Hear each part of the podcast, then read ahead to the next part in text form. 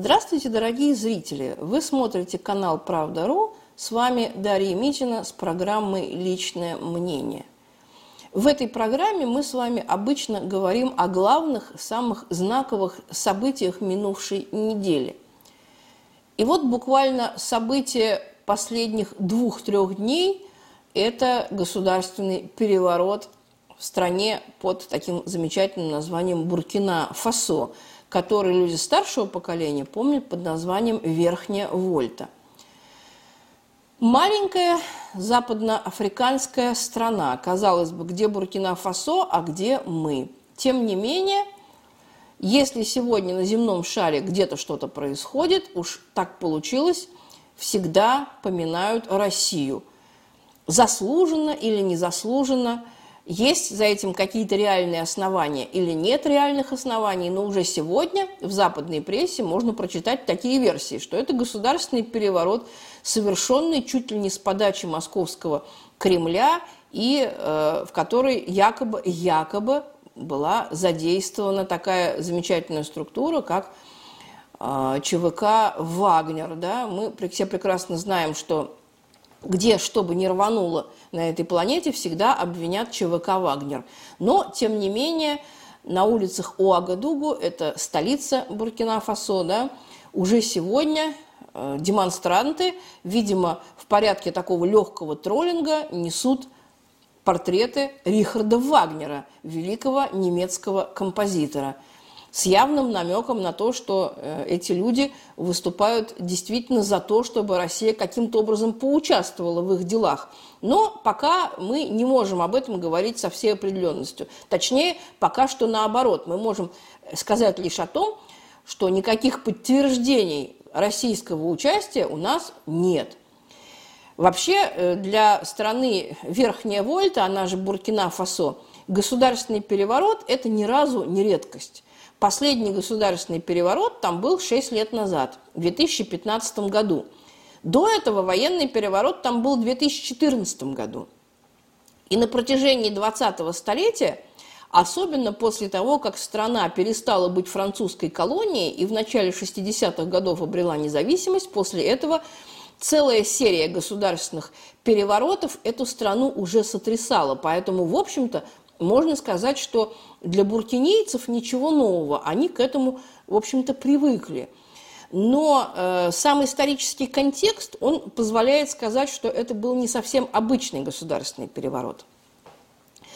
Дело в том, что, несмотря на формальное освобождение от пут колониализма, в общем-то, большинство африканских стран – сегодня переживает, можно так сказать, второй виток колониализма. Да? Э, это так называемый неоколониализм, когда э, бывшие западные метрополии пытаются отвоевать утраченные ими позиции. То есть в некоторых странах колониализм, в общем-то, никуда не девался, никуда и не уходил.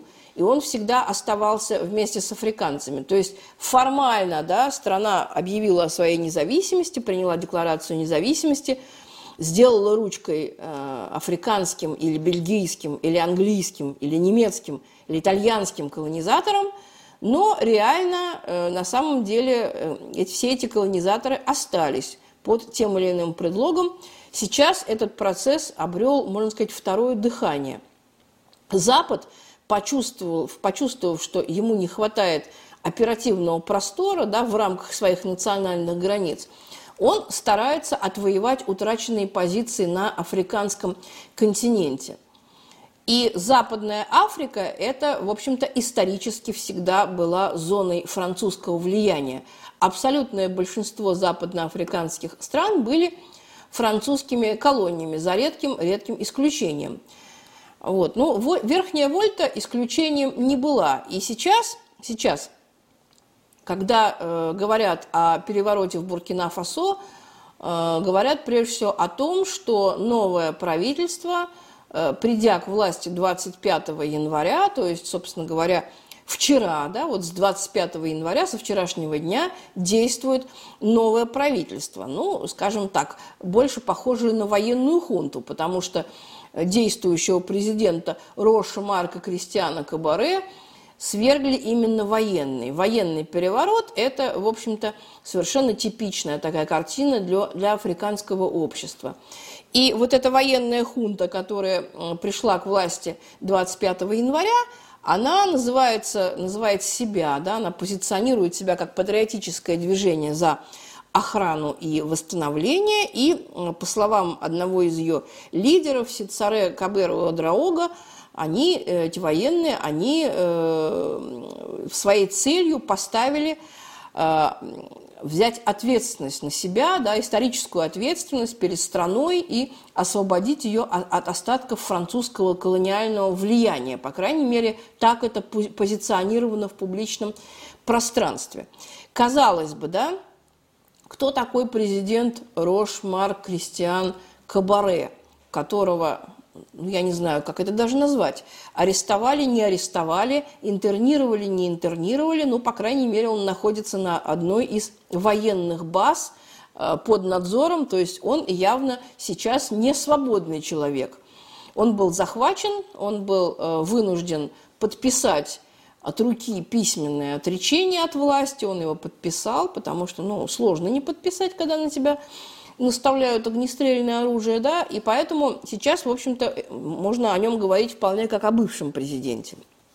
И вот Рожка Баре э, всегда имел репутацию, в общем-то, левого прогрессивного правителя, считал себя социал-демократом, входил в руководство соответствующих партий, да и вообще, если мы копнем поглубже и узнаем, кто он есть такой, этот Рожка Баре – он в 80-е годы был сподвижником, соратником самого известного э, руководителя буркинийского государства, да, легендарного коммуниста, легендарного марксиста и вождя марксистской социалистической революции Буркина-Фасо, э, президента Тома Санкара.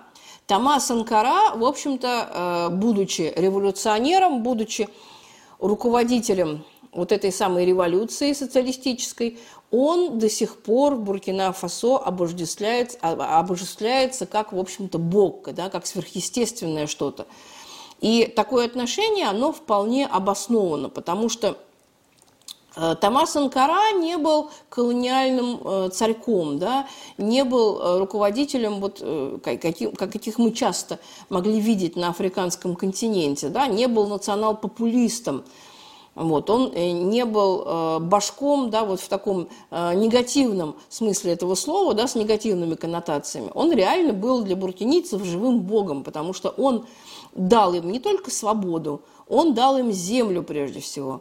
Первое, что сделал Томас Анкара, придя к власти в 1983 году, кстати, в результате военного переворота, тогда мало кто приходил к власти другим способом, и Томас Анкара не исключение – Санкара э, первое, что сделал, он национализировал землю. Он национализировал землю и недра. Ведь почему такое внимание сегодня приковано к э, Буркина-Фасо? Маленький клочок земли, в общем-то, на э, засушливой африканской земле. Почему такой интерес? Да потому что это на самом деле земля богатейшая. Буркина-Фасо славится не только своим хлопковым производством. Маленькая страна, которая экспортирует в кучу стран, не только африканских, но и западноевропейских, и в Соединенные Штаты, и в страны азиатского региона, она экспортирует изделия из хлопка и ткани. Да? Такой вот, в общем-то, можно сказать, африканский Бангладеш да, или африканская Индия.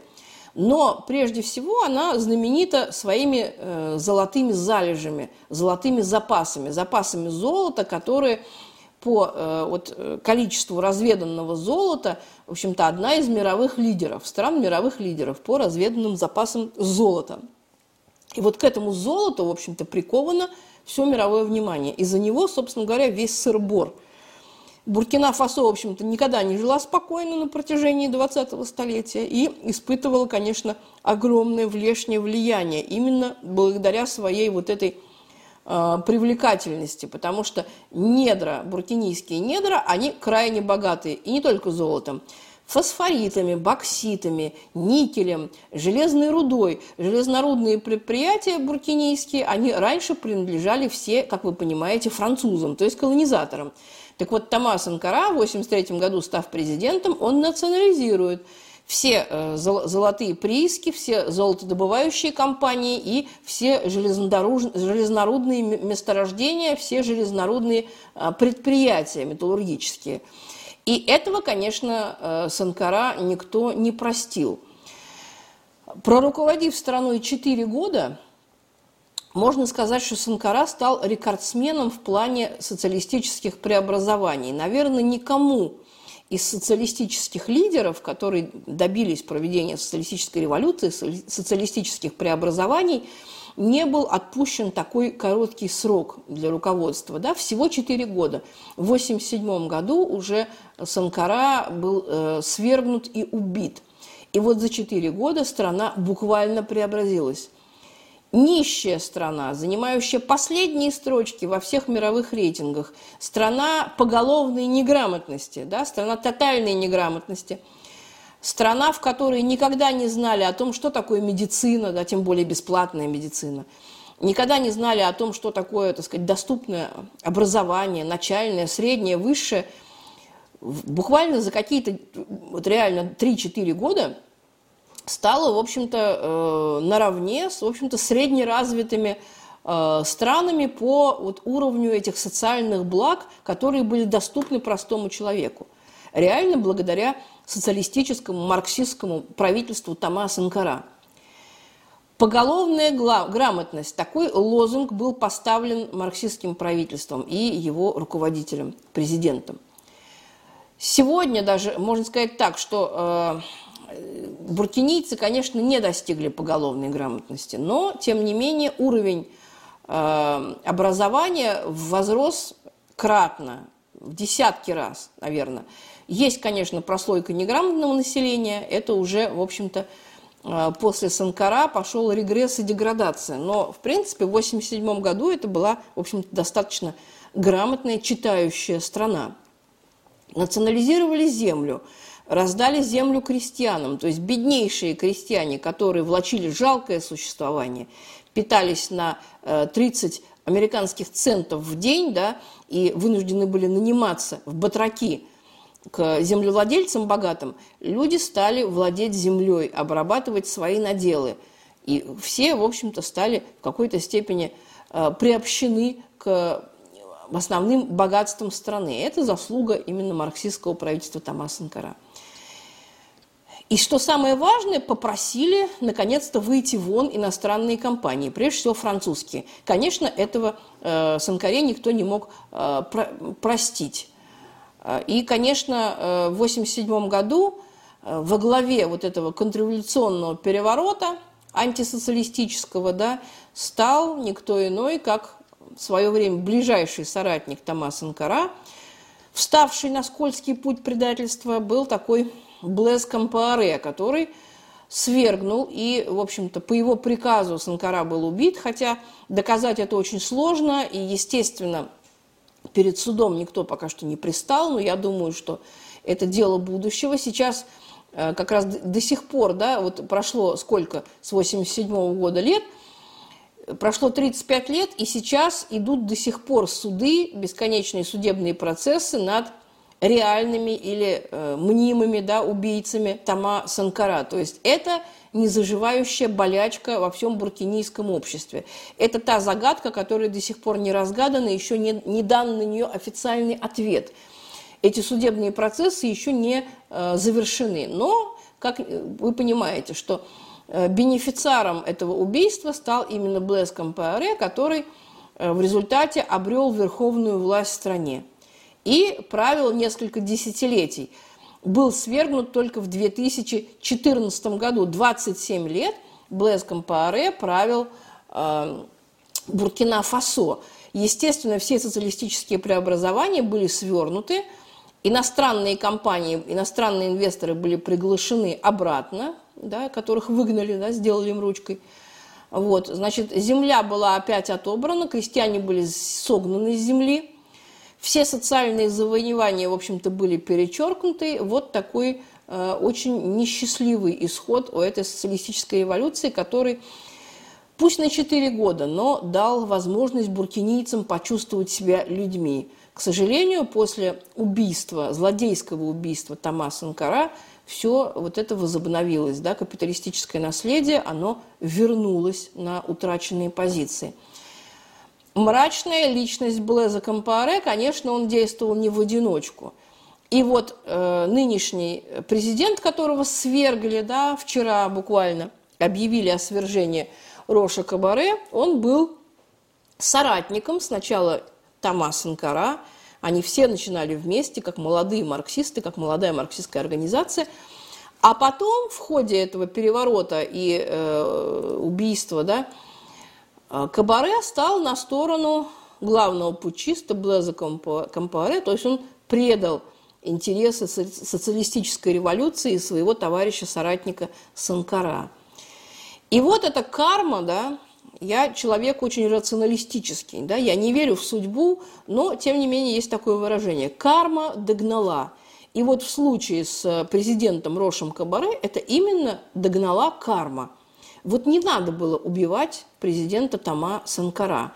Не нужно было сворачивать социалистическое строительство в Буркина-Фасо. Вот эта карма, она рано или поздно тебя догонит. Вчерашние путчисты, так называемые, да, мы не знаем пока, кто эти люди, они никак пока не обозначились, информации очень мало. Кто их лидер, мы тоже пока не знаем. Кто им помогал, мы тоже не знаем. Но я думаю, что очень скоро узнаем. Так вот, эти путчисты, они говорят о том, что мы хотим наладить, э, так сказать, ситуацию в сфере национальной безопасности. Ну, это, кстати, очень расхожее такое выражение. Это мотивация, которую озвучивают Э, любые путчисты, когда совершают очередной переворот. Переворотов этих была, э, конечно, масса уже после 1987 года. И что такое э, обеспечить национальную безопасность в нынешней Буркина-Фасо? Это значит защитить граждан своей страны от нападений, террористических нападений исламского государства и Аль-Каиды, которые хозяйничают на довольно значительном куске Э, территории страны, по крайней мере, весь восток и северо-восток, он под влиянием вот этих э, совершенно отвязанных террористических группировок, исламистских, джихадистских, каких хотите. Справиться с этими исламистскими группировками не мог президент Рош Кабаре. Как сейчас справиться с ними э, новые, как говорится, бенефициары переворота, подполковник Поль Анри Сандаога Дамибу – и, э, в общем-то, названный мной Сицарео и Дороога, мы посмотрим с вами уже очень в ближайшее время. Но смысл заключается в том, что э, за несколько последних лет, буквально за пять лет, да, ну вот с последнего государственного переворота в 2015 году, за шесть лет, более двух тысяч буркинийских граждан погибло от рук террористов – и полтора миллиона человек были вынуждены покинуть свои э, дома, свои насиженные места, стали беженцами именно под влиянием распоясавшихся, распоясавшихся исламистских э, группировок террористических. Вот, скажем так, 14 э, да, из 45 буркинийских провинций, они оказались фактически оккупированы джихадистами, исламскими террористами, в них было объявлено чрезвычайное положение. 13% буркинийских школ были закрыты по соображениям безопасности, то есть дети не могли безопасно ходить в школу, э, подвергаясь террористическим угрозам. И что сделало э, правительство Роша Кабаре? В 2019 году, то есть два года назад, уже три года назад, да, в январе 2019 года, президент Рош Кабаре объявил э, о легализации в стране так называемых добровольных защитников Родины. То есть ополченцев, ну, называйте их как угодно, ополченцами, э, там, добровольной народной дружиной, вооруженной, как хотите. Вот эти ополченцы должны э, были защищать население, вот, помогать регулярным войскам, регулярной армии, контролировать порядок в стране. Формировались они, в общем-то, э, по национальному признаку, по этническому. Это была огромная ошибка э, президента Кабаре и вообще буркинийской власти. Э, Буркина-Фасо – страна очень пестрая в этническом племенном отношении. Помимо заглавного народа Моси, который составляет больше 40% буркинийского населения – Остальные племена тоже играют, в общем-то, немаловажную роль, и, в общем-то, всегда поддерживался вот этот межплеменной, межэтнический баланс. И вот этот баланс был нарушен, потому что все эти э, ополченческие вооруженные формирования начали э, строиться по этническому принципу. Да? Это были этнически однородные группы, которые, естественно, вместо того, чтобы поддерживать порядок и защищать простых жителей от набегов террористов, начали тут же выяснять между собой отношения и потихоньку вырождаться в криминальные группировки – да? И вот это, конечно, э, то, наверное, что подкосило власть э, президента Кабаре тоже. Однако эксперты замечают одну э, очень интересную особенность, что какая бы внутриполитическая ситуация ни была в Буркина-Фасо, какие бы военные перевороты эту несчастную, истерзанную страну не ждали, какие бы люди ни приходили к власти, интересы иностранных инвесторов всегда гарантированы. И, в общем-то, все эти Э, перевороты и перемены, они никак не влияют на активы работающих в западноафриканском регионе э, иностранных корпораций и компаний. Поэтому э, российская компания Nordgold, которая поимела да, свой кусочек пирога в свое время в Буркина-Фасо, она, в общем-то, никак не будет и не была ущемлена. Поэтому версия о российском следе, да, не знаю, были ли это чудодейственные вагнеровцы или еще какие-то, в общем-то, прилетевшие с других планет силы, она, в общем-то, мне кажется, несостоятельна, потому что, да, конечно, у России, у России могут быть свои интересы, у нее могут быть какие-то предпочтения, но, в общем-то, Россия прекрасненько себе работала и с прежним правительством, и с прежним президентом Рошем Кабаре. У него, кстати, была неплохая репутация, как у социалиста, в общем-то, человека достаточно левых взглядов – вот. Но, тем не менее, он не отличался ничем от своих э, предшественников тем, что он пустил обратно фактически колонизаторов, да, иностранные компании, и, в общем-то, действительно карма догнала. Не надо было убивать президента Тома Санкара, тем более это твой друг, соратник и, в общем-то, товарищ по свершившейся в 1983 году социалистической революции. Рош Кабаре, кстати, это не какой-то там туземный царек, который там захватил власть и, значит, в нее вцепился и сидел, да, на мешке с золотом. Ничего подобного.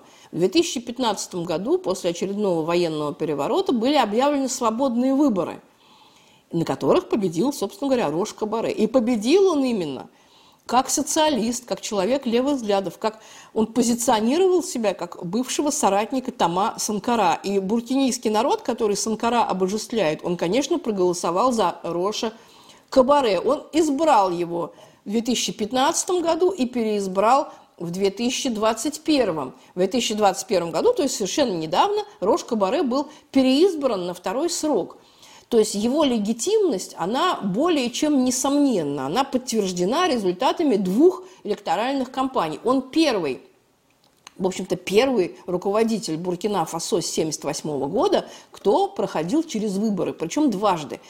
Остальные все приходили в результатах кровавых или менее кровавых военных переворотов. И вот человек – с такой безупречной легитимностью, в общем-то, обладающий неплохой репутацией в обществе, сейчас э, находится на какой-то военной базе в непонятных условиях, вот, непонятно в чьих интересах.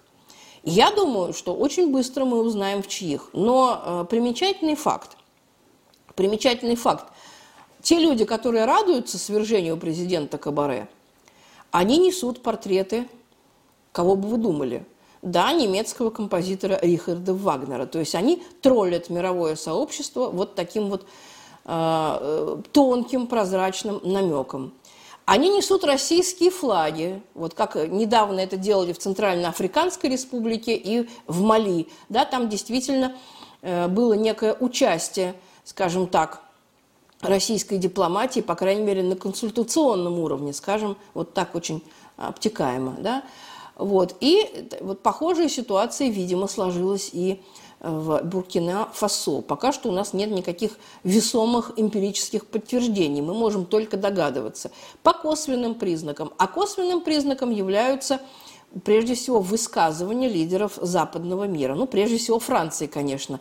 Франция высказала категорическое несогласие с уходом Кампааре и с так называемыми пучистами. Для них они пучисты, они хунты и так далее. Точно так же высказались и Соединенные Штаты устами своего государственного департамента. Они осудили этот переворот и потребовали, потребовали у новых, э, так сказать, буркинийских властей выпустить президента Кампаре, отдать ему власть обратно, а самим пойти, как говорится, на три э, буквы.